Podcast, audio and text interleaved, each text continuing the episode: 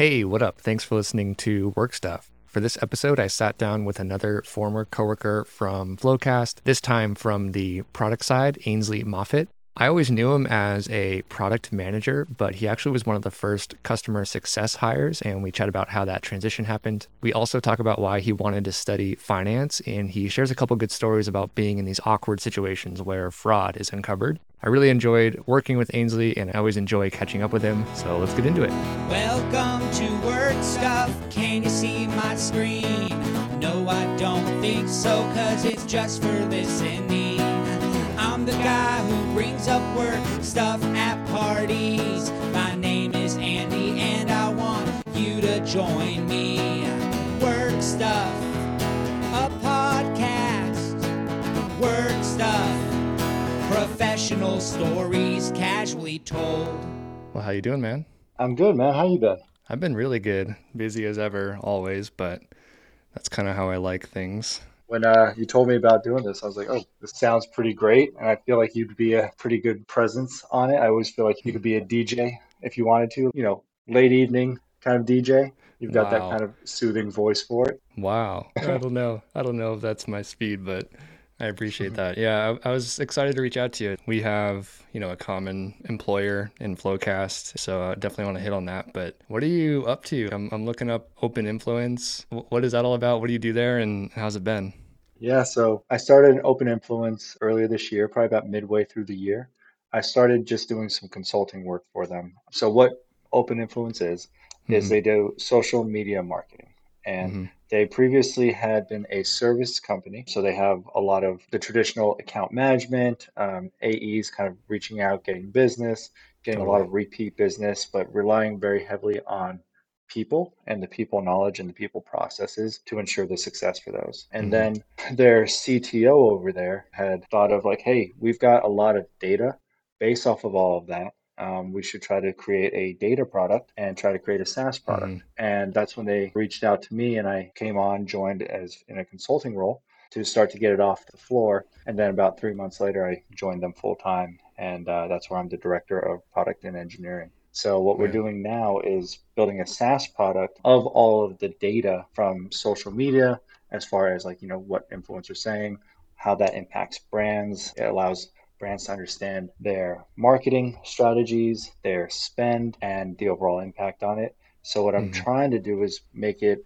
a very data centric product so people can use that information, keep tabs on their competitors, keep tabs on their own social media impact and their social media influence, and use it primarily to make big picture decisions. Mm-hmm. But as you can imagine, we're still relatively early stage, kind of only having about seven months of work under us. Um, mm-hmm. So with that, there's been a lot of learning, and a lot of that learning on my end has come from that growth side. So I've been doing product for about, I don't even know what year it is now, probably about seven years or so, 6 mm-hmm. or seven years. And I've done little elements of growth here and there, but not from scratch like I am here. You know, it's kind of like, okay, how much do we need to spend? How much do we need to get people in? What's that process look like? And my overall goal, we do have a sales team, but my goal is to have a lot of our product and our prospects coming in using the product, get the trials, and have a very hands off approach that's mainly managed by the product itself so that the AEs can go ahead and focus purely on some of the, you know, whale hunting, some of the right. bigger prospects and things like that. Yeah, and I see quite a few of those already under their belt.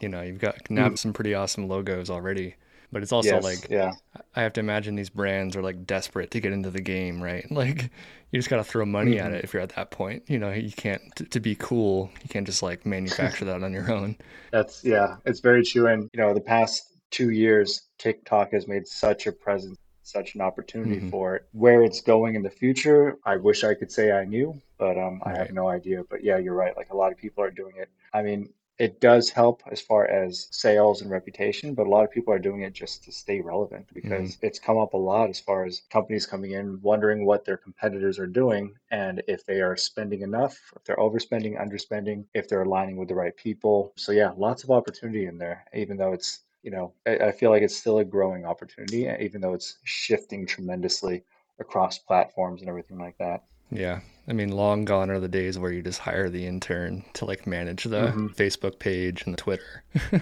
are you guys also trying to get into like B B2C? Like you trying to capture just like Joe Schmo influencer trying to like launch his own brand, or are you just uh, helping brands create this new media channel? More so on the brand side. So it's mainly okay. B2B, exclusively working with brands right now, brands and marketing agencies.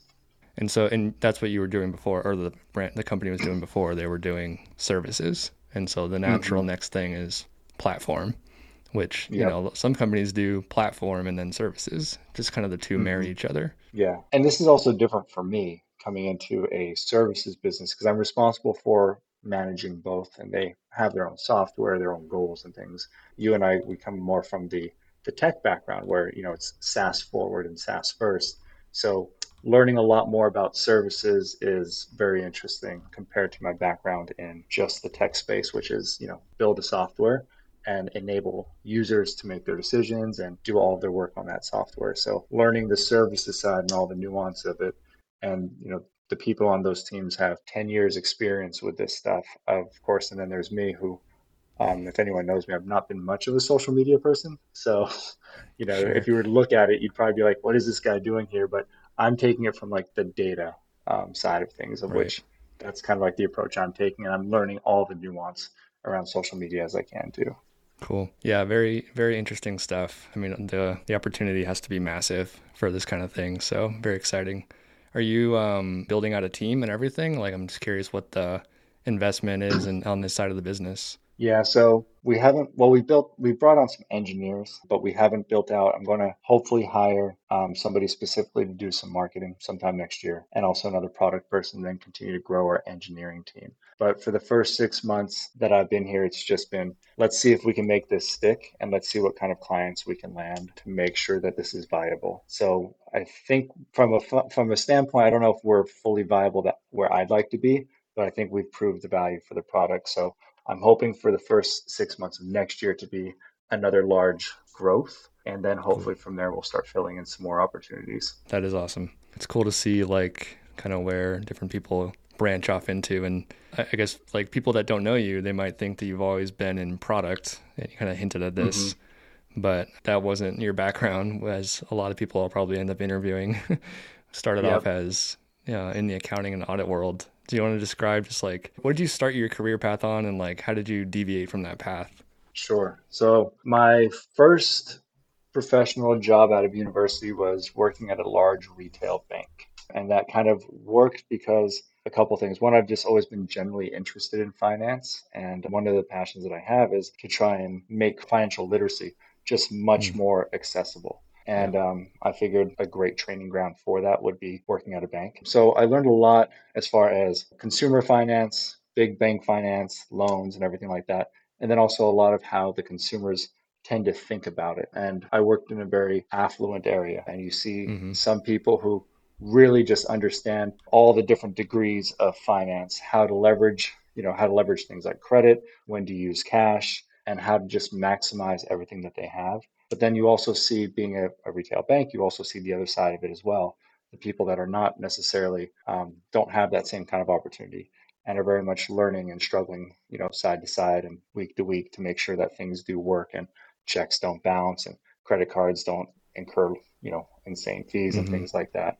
So I started there to do two things. One, which was to um, learn about more about banking, more about finance as a whole, but also to kind of understand more about what you know people do and perceive it as and how they how they understand finance. And then from there i went and worked at a nonprofit.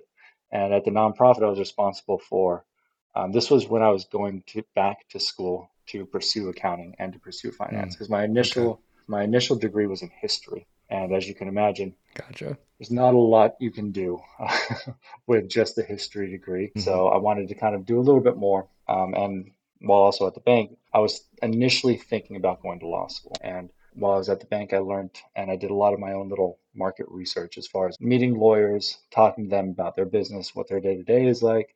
But then I also happened to come across and meet some accountants. And uh, I just meshed really well with the with the accountants that came in and had some you know had some lunch and coffee interviews with them to kind of understand more about what they do.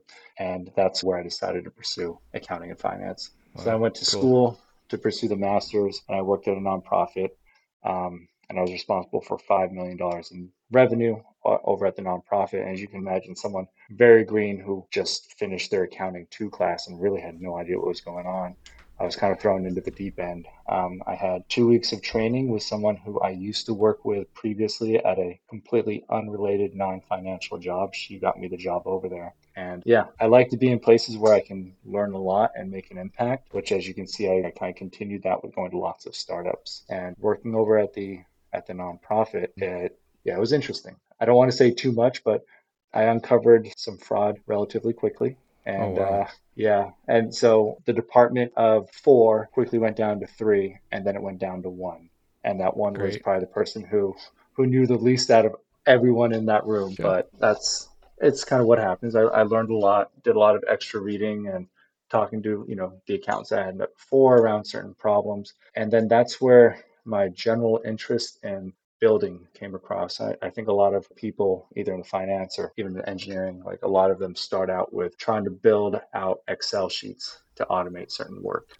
Yep. And um, going from three people to one, I absolutely had to do that while I was over there. Is kind of what sparked my interest in more of the builder side of things rather than just the accounting and finance side of things. That's then, pretty wild. Like that's why FTX didn't want to hire any accounting or auditing firms. They don't want anyone to go poking around mm-hmm. finding the fraud. If you don't hire someone to do that, then it's not going to get found, right? Exactly. Yeah, and it's you know, it's a lot easier to kind of just go with the standard day to day of what you've already known rather than having someone poke around and say, like, hold on, asking yep. questions, what's going on here? And of course, there's me asking questions. Initially, it wasn't because I necessarily suspected fraud, but I was just trying to learn and understand things. Right. But as you dig a little bit deeper, I found a few things that I was like, oh, okay. Um, who do I turn to? What do I do? You know?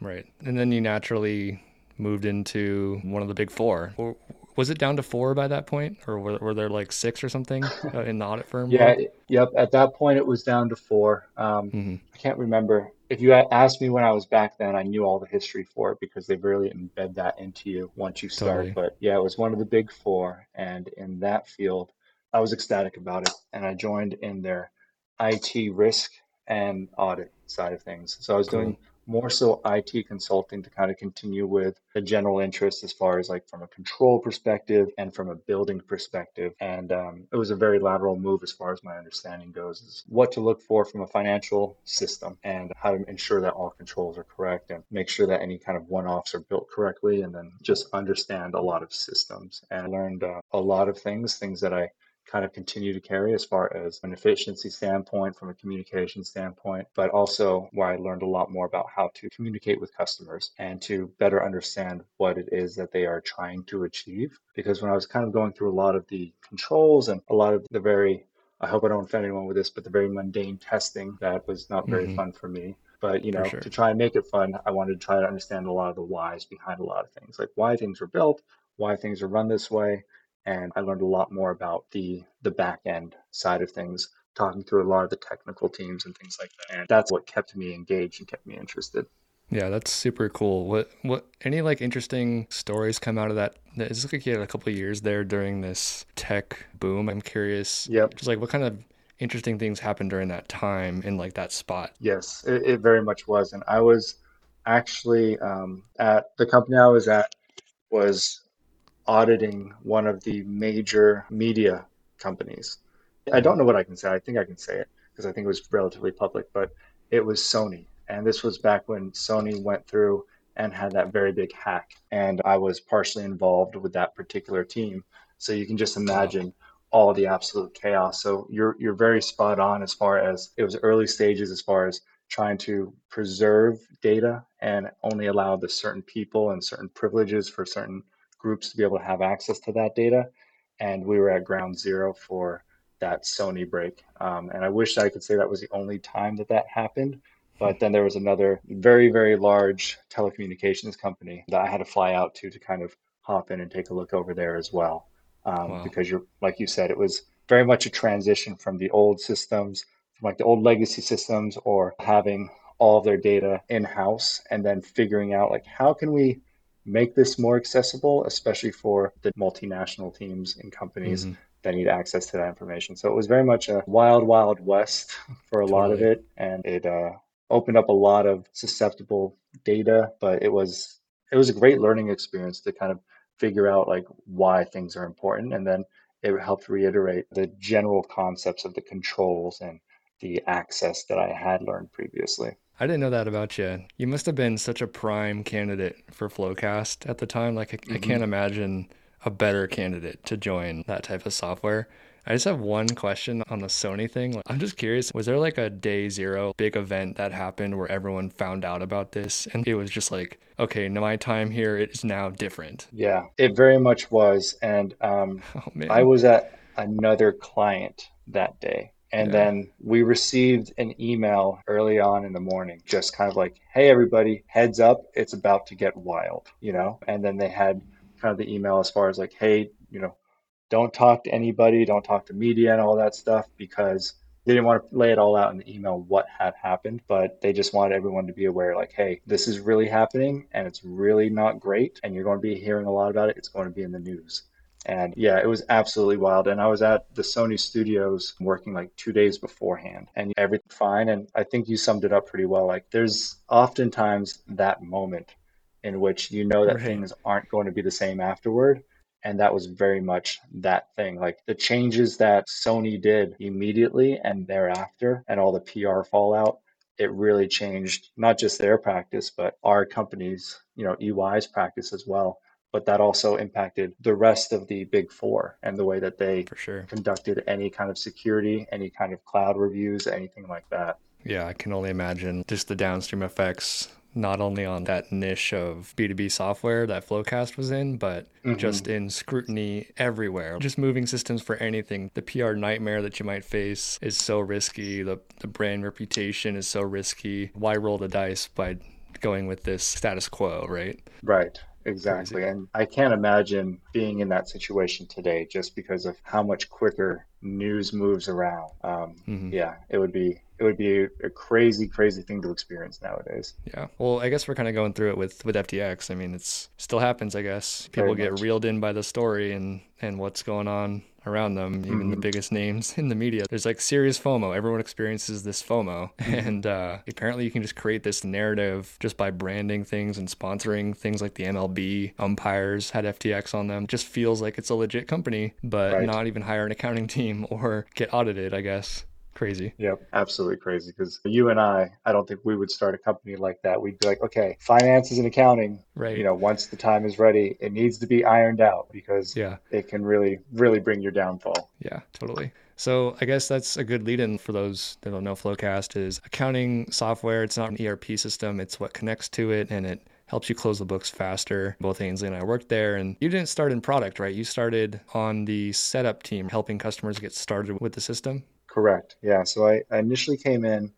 Um, I was the number two on the setup team. So it was early stage, and it was a good problem to have that our initial setup team was needing help. And I can tell you about the interview process, and I'd be interested to hear about yours too, because when I first started, it was the COO, Chris, who reached out to me. And he was very interested in my background, like you mentioned. I, I feel like it was a solid fit given everything else. You know, I can kind of talk to all aspects of that business from the consulting side, making sure that the data is accurate, is correct, but then also from the user side, from when I was working at the nonprofit and how to make sure that the financials were in a good state to report, we could close everything and just make sure that everything was kind of presentable in a financial package. So he reached out to me and we had a conversation.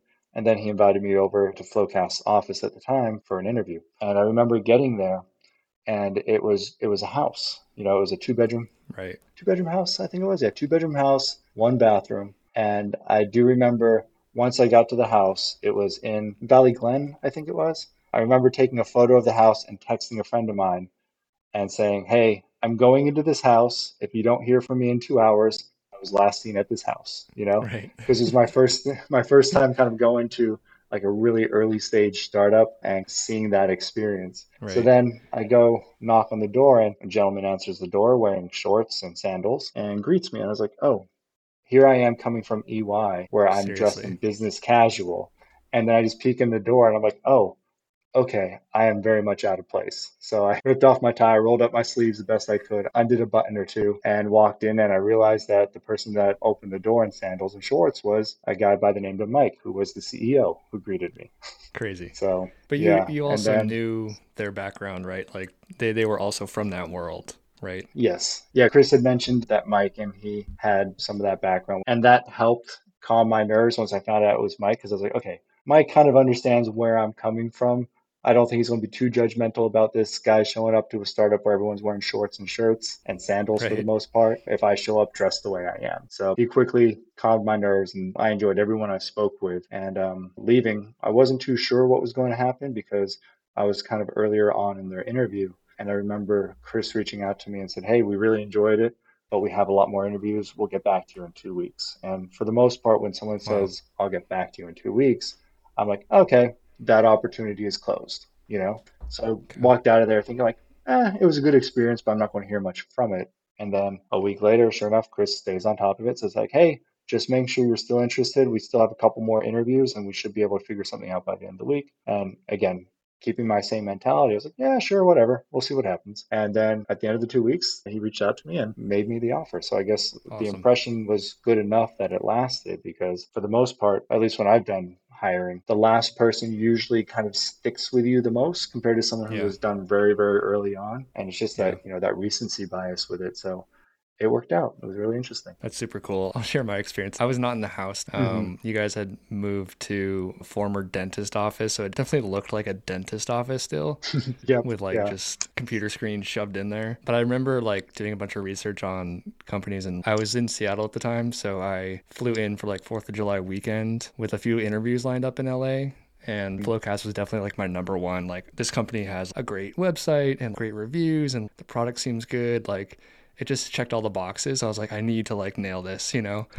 And so, yeah, I mm-hmm. was like all serious. And I go in, and it's for an entry level sales gig that, you know, usually people out of college are, are applying to. And there's just a ping pong table in the middle. And the guy that I'm interviewing with is like, okay, one sec, almost done with this game, barefoot. And like, I'm just going to go wait in the conference room, I guess. And we have the most casual interview you can imagine. It's more like a meet a fellow BDR and see how you vibe. But it was just so funny. I was like, man, I want to be here so badly. That's awesome. Yeah, I remember the last part of my interview was done in the kitchen. And I remember a FloQast employee just going to the fridge and grabbing a beer and then noticing that I was in an interview. It's like, hey man, you want a beer? Help you relax. You know, and I was like, uh, I don't I don't know. I don't know how to answer that right now, but I think I'm gonna have to pass. Yeah, exactly. and I was like, if I say yes, is that good or is that bad? You know, I don't right. know. So I'm just going to just going to avoid it. We'll see what happens. Hilarious. So you had this like crazy view of you're basically in customer success, onboarding clients to this new thing. It's a little different from what they're used to, but you're trying to work it so that it's not right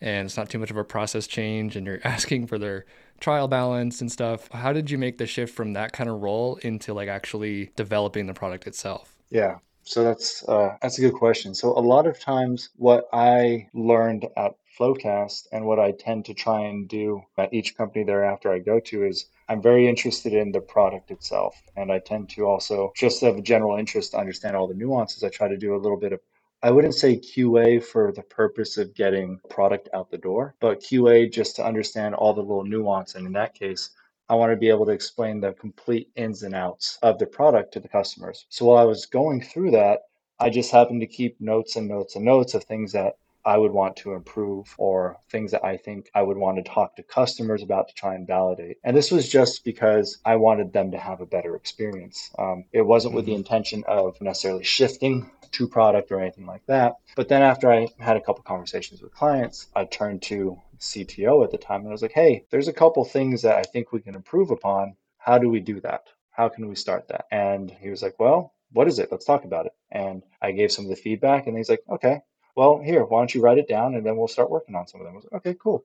And what happened was I meshed really well with the engineering team as far as being able to communicate with them and to almost understand what they were talking about. Mm-hmm. And that's kind right. of where that shift happened. I was able to make a greater impact on the product, which was going to impact the day to day of our customers and our overall retention through the product itself that you know at first i was kind of doing both managing customers and the product then as we continue to grow we decided, okay, well, what would be an easier position to fill? Another CSM or a product manager? And they're like, well, you've already got a, quite a handle on the product itself.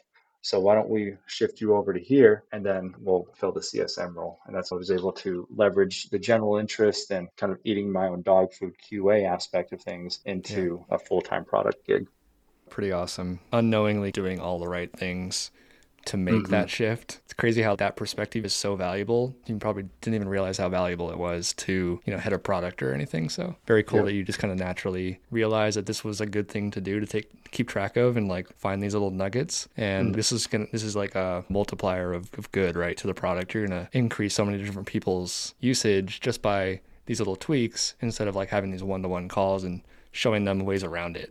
Right. Exactly. And you're very familiar with you know, with yeah. being able to on the spot, if something's not working, you're like, oh, okay, how can we think of alternatives for this? You know, and being able to build that into the product was was pretty exciting for me. And I remember launching the first ticket. I wouldn't even say feature because it wasn't a full fledged feature. My first my first swing.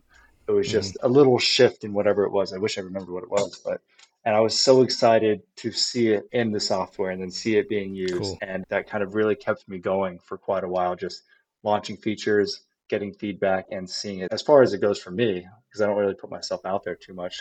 Putting myself out there from like a product perspective and then tracking and getting feedback from customers as far as did that help their day to day. It was a high worth pursuing for me. It's wild. And it's the perfect stage for that too because your team is so nimble and it's not as complex. So, you know, it's easy to shift things and you don't have to go through all this approval. So, at the end of the day, like it's all momentum based. So, like the more that you do that, the more positive reviews you get. And then that traction carries mm-hmm. over to the sales team. And it's just this small snowball that you've just been turning over and over um, in that early stage. It's pretty awesome. Definitely, it was. Yeah. It was so much fun. One of the memories I have with you at FloQast was going to Utah. We'd go on site to our customers who, you know, are across the US. And yep. we go to these cities and line up a few meetings and demo this new feature or something. And it's like, is this worth it? I can't really tell, but I'm going to do it and go and make the most of it. But I really mm-hmm. liked, it was interesting to see like what our customers' offices were like. And I'm just curious from a product standpoint, what was that like for you? Did you find that beneficial to be in person versus over Zoom all the time? Yeah, I really enjoyed the in person, and you know, as you can imagine, that's become a lot of times a thing of the past. But I'm I hope that we can kind of get back to visiting customers in person, just because I don't know how the right way to say this. I feel like you can create an awkwardness in person, which would mm-hmm. get better feedback and more candid results compared to Zoom or like mm-hmm. you know doing it over video chat.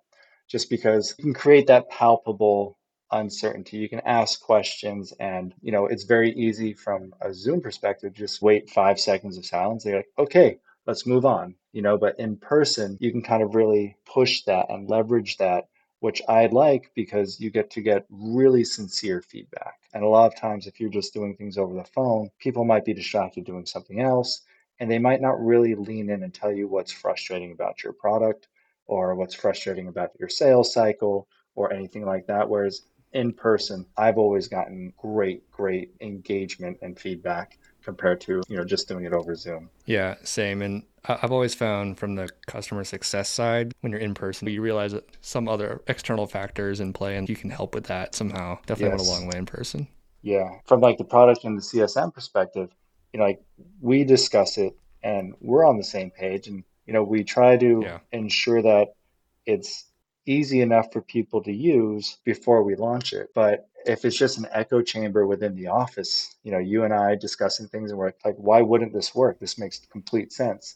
But mm-hmm. then, like you said, you find out that there's just a little thing that may not be clear, or it may be an extra two clicks or something like that that mm-hmm. we just took for granted and then seeing them struggle with it and how much that opened up my eyes for those things you know so it's a, it's a very good point that you bring that up it's definitely very cool to be like that close to the customer kind of identify these little things to tweak and seeing it actually take shape is pretty wild and then seeing the evaluation of the company ex- explode later on like you just kind of smile at that like wow um, right yeah Very cool, man. It's uh, it's an exciting four years. Um, kind of curious what sparked the desire to move into something else. Yeah, it was kind of a few things. One, which was you know, new challenge uh, was was a big one because it wasn't the big moving products that I was creating anymore, and it was a lot of mm-hmm. more of the little needle movers. Mm-hmm. which is still very, very interesting. But as you mentioned before, now that you have all this added complexity, you kind of have your own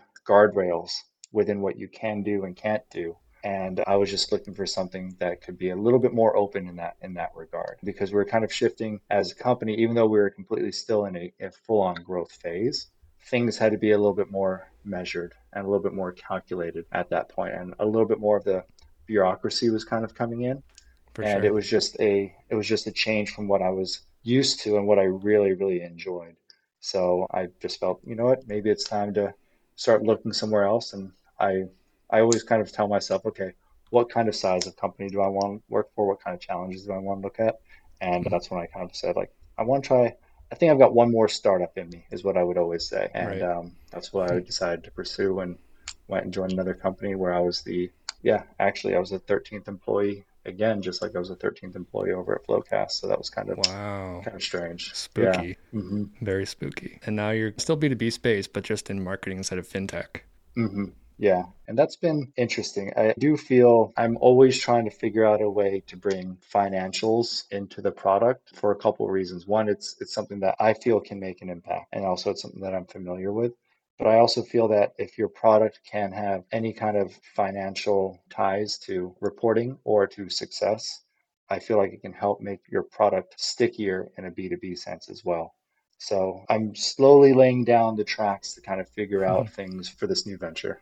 Very cool. I wanted to ask you about the pop-up entrepreneurs. It seems like something that's like a side project for you, but just curious what that is and um, what's your role in that. Sure. Yeah, so pop up entrepreneurs, it's definitely a side thing for me. It's my partner and myself, Mylene. We, we go ahead and run it. And she's great. She's got a tremendous amount of background in, in businesses as far as like small business to growth business to having her own business. And what our goal with pop up entrepreneurs is to teach kids about entrepreneurship and financial literacy. So those are the two things cool. that we try to teach people. And our kids that we currently teach have been between fifth to eighth grade is where we are right now. So we usually run one or two cohorts a semester. And what we try to do is have a core curriculum that teaches them the concepts of business, how to start a business, how to launch a business, how to measure, and things like that. Of course, tailored for the audience. And then mm-hmm. the end goal is that they create a business and then pitch their business in a Shark Tank like atmosphere. Wow. Um, and Very cool. then what they do is they get money rewarded for it. We have plans to expand it further to a second semester for them to then build and test. But currently it's just in the business development phase for their for their businesses. Wow. That is super cool. How big is a cohort? So our cohorts are usually about 20 to 40 depending on the class itself and then we usually break them into groups depending on how many there are. The groups can be as small as 3 or as large as 5. And we we try to have them always in groups just because it's one of those things that, you know, as I've learned, business is so much developed by the partnerships that you can create and what you can create as a team versus what you can create in a silo. So I feel it's hmm. really important to kind of introduce them to that while they're young. And they actually, it's really interesting for them because they have to make these decisions as far as, okay, what is this person's strength versus this person's strength, and how can we maximize that? And then it also has come up that at the end, when they receive their funding, they are fully in the decision as far as what they want to do with that funding thereafter. And, you know, sometimes they might even reflect and say, like, hey, person A didn't really contribute that much. So they have to make real decisions as far as what do they do about that. Do they still let them have an equal amount in the partnership, an equal amount of the funding, or do they cut that down and say like, hey, as a business, we decided that we have to do this? You know. Wow, that's pretty awesome that you give them that sandbox to play in, right? Yeah, um, yeah, and it's very experimental because sometimes it works perfectly, but sometimes it puts a little bit of an awkward situation. But I think it's good for them to be able to at least discuss that and be introduced yeah. to those kind of things. Yeah, that's very cool. I didn't know about that about you, so appreciate you sharing that. I uh, would love to learn more actually. So I don't know if you ever share finished projects or finished. I don't know if they end up with a website or something, but I would totally check it out. Yeah, we'll be we're developing a website which hopefully will launch in like February or March, and we can definitely discuss. I mean, I'd love to have you as like a as a shark. oh yes. That. You can kind of yeah, you can come in, talk to the kids, get the best ideas out of them. I mean, I don't know. I, it, you just got to give them all headsets and two monitors in front of them, and you know, like standing desks and just a room full of that. That's the only thing I can add, really. Um, cool, man. I was curious your take on the AI in chatbots and artwork. People are worried of copyright or plagiarism on the artwork side, especially, but also like, how can these things be used? And are you thinking about ways to use these free chat AI things in your own work? I'm curious where, where your head's at. Yeah. So first of all, what's happening in that in that field, I'm interested in. I think it's a it's a great start, but like you said, it it introduces a lot of opportunity, and that opportunity could be leveraged to be plagiarism, or it could be to create something that's truly just individual and unique. But when you're just sourcing a lot of data, you know, that's already kind of been published, it's almost inevitable that you're going to see some redundancies and some repeating concepts or even repeating phrases in there. So mm-hmm. the AI and chatbots, I actually I'll talk, talk about the artwork first, I guess. Sure. Um, I love it because I'm not an artist. So I love that I can go ahead and create something that just visually for me would be very, very fun, very cool to be able to share, to use, mm-hmm. to have in my apartment or to, you know, leverage on our website or anything like that. So I, I, love that because I generally don't need to worry about the ethics of it. But if I published more or if I was an artist myself, mm-hmm. Then I would definitely be, you know, questioning it a little bit more. And I've seen that kind of coming up as a conversation is people are seeing things that are largely influenced off of their unique art. And um, that I, I think that needs to be understood and developed a lot more. And I don't really know the right way for it. But as there's more models that are developed for this AI artwork, I think it's something to definitely be keeping an eye on as far as what could that do for people. But are we going to get away from the actual value of art? You know, like we had NFTs and individual art and everything like that blowing up for a while, even though there was still some sort of concept of AI artwork. So I think mm-hmm. AI artwork is probably going to be able to serve a lower tier of consumer, if that makes sense. Um, okay. Whereas yeah. the traditional artwork, and again, I might just be talking out of my you know what, but I feel like they might be able to divide the two a little bit further. And then even with AI artwork, creating standard art and you know unique art, I think it might even make it more valuable in the long term. But I think it's going to be a lot of growing pains and it will probably lower the number of available art and art pieces and artists as a whole just because it will cannibalize a lot of what they can do in the near term until they get to that inflection point of which they will be unique because they will figure out a different kind of medium or maybe it will move away from digital or something like right. that i don't know mm-hmm. but um, art as a field always continues to mature but also shift and yeah. you know have a different kind of dynamic around what's popular at that time and it really gives a, a tremendous history of the point in time which a lot of ai artwork that i've kind of seen it looks really cool but it's not necessarily telling you that full on story that you mm-hmm. would get from someone kind of commissioning an art piece Right. Yeah. I, I love to learn about what the artist was going through or the historical references and, oh, like this person's facing away. And so that means this. I love that story. And you're not going to get that from an AI bot. You're going to get like mm-hmm. more of a jumbled mess that still looks visually appealing. There's just not that historical context or reference in there. But still, right. it will be interesting. I was just going to ask if you use Chat GPT for, for work at all. Yeah, I haven't. I haven't used it for work yet. Um, I had access to OpenAI probably yeah, about totally. I can't remember about a year and a half or two years ago, and I was jamming on it back then. But then I just kind of slipped out of it and stopped playing with it. But I see there's a tremendous amount of opportunity for it on like you know from the work perspective and from the individual perspective. I'm the kind of person that takes notes anywhere and everywhere. I'm always writing things down. But the problem mm-hmm. with that is where did I leave that note? I had a conversation. Where did I write the notes for it? So then I have to go back and you know go through my four or five different things. I have two notebooks on my desk, and then I have mm-hmm. the Notes app, which I keep with me on my phone and on my laptop, and then I have you know Word docs and then Google Docs.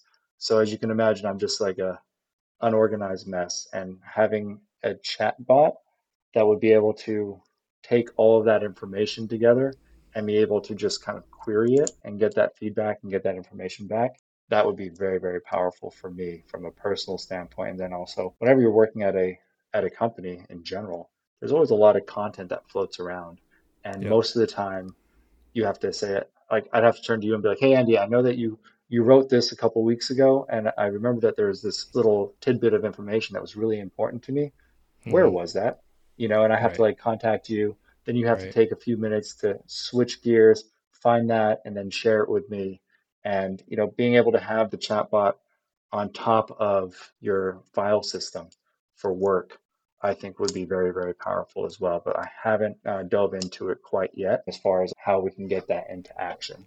Yeah, I mean my my hack for note taking in general is like document as much as I possibly can in Slack, and I'll use very specific words that I know that I'll search for later, so that I can just find it very easily. So now I have this whole context if I just search in Slack. But yeah, I haven't heard that one before. Yeah, I would like that because we use primarily Google Drive. And Mhm. you can imagine, unless you have somebody that is responsible for formatting all the information, things just become a, a convoluted mess in there. And I can attest from our side of things, it's a convoluted mess in there. Oh, yeah, totally. I've seen I've seen my fair share of Google Drive environments to know what that is. Cool, man. One thing I like to ask folks is just, do you have any other podcasts that you listen to or would recommend to folks that are listening? Yeah, I mean, definitely when you when you launch, I definitely want to, you know, I'm going to purge and go through all of yours. And then other podcasts, I used to be a bigger podcast person because I would be driving a lot more. Specifically back when I was at EY, you know, I'd be flying a lot. I'd be driving a lot, so I'd want to have something other than music playing. But since COVID, it's really cut down. But I do have a few that I still kind of listen to. And those are going to be, and again, I don't know if they're still making current things, but I've got, I love history. So Hardcore History by Dan Carlin is one of them. Totally. Yeah. Um, but you've got to be able to buckle down and be ready because he does some really deep dives. Like his episodes Right. are like three or four hours, you know. So Yeah. um, what I used to do is when I'd be driving up north for work or something like that, I would pop him in and say, "Okay, let's go," and just be listening to him the entire time. Um, another one that I listened to is more product related, and that is going to be I got a lot of them, but Lenny's podcast. He was he was a growth PM or early stage growth PM over at Airbnb, and what he does is he does a lot of interviews with other world renowned product people. But the thing that I like about him is it's not, uh, as you can imagine, a lot of product has a lot of theory, but then sometimes you look at it and you're like, oh, that theory sounds great, but that's not the world that we live in. And his podcasts have much more actionable and they seem to kind of understand a little bit more around the constraints. Like you might have financial constraints around things, engineering constraints, marketing constraints, and they talk about those as well. And they talk about how to work within systems rather than striving and working with the ideal system, um, just because that ideal Yeah. system doesn't always exist. Right. That And then- very much often Yeah. is not ideal. Exactly, yeah. Because like I've been fortunate enough to read some books around product and they've got great insights, but then I look at it, I was like, God, if that's, I mean, like, yeah, if that's the way that it worked at my company, then it would be a lot easier, but it's not, you know? Yeah. Yeah, for real. It's nice to imagine the perfect world, but that's cool. Mm-hmm. I'll, I'll check that one out. It looks, it must be an interesting time to be at Airbnb during that time. Yeah, and like I said, I, I like it because it's actionable. Hmm. And he also he has a newsletter that I subscribe to, and that's he had the newsletter and then he started the podcast. So I like to consume a lot of my information through reading just because I don't think I'm the I don't think I learn extremely well through listening, especially when it's more of a complex topic. But whereas I, I do read and I can make notes and understand keywords and keep those keywords in there for reference and things like that. hmm Yeah, cool, dude. Well, this was uh this was an awesome discussion. Uh, it was really cool to see what you're doing now, and uh, I like that you're still in the product world, building cool stuff, and you're like riding another wave. You know, that's that's happening in society, which is cool. That seems to be growing like crazy. This influencer marketing stuff. Um, Really great to catch up, man. Uh, we should catch up in person sometime soon, though. Definitely, man. Thank you for reaching out. It's wonderful to hear from you, and um, look forward to everything and every, anything that you're doing going forward, man. Wish you the best. Wish you all the success. Right on, you too, man. Stay in touch. All right. Thanks for joining Work Stuff. Can you see my screen?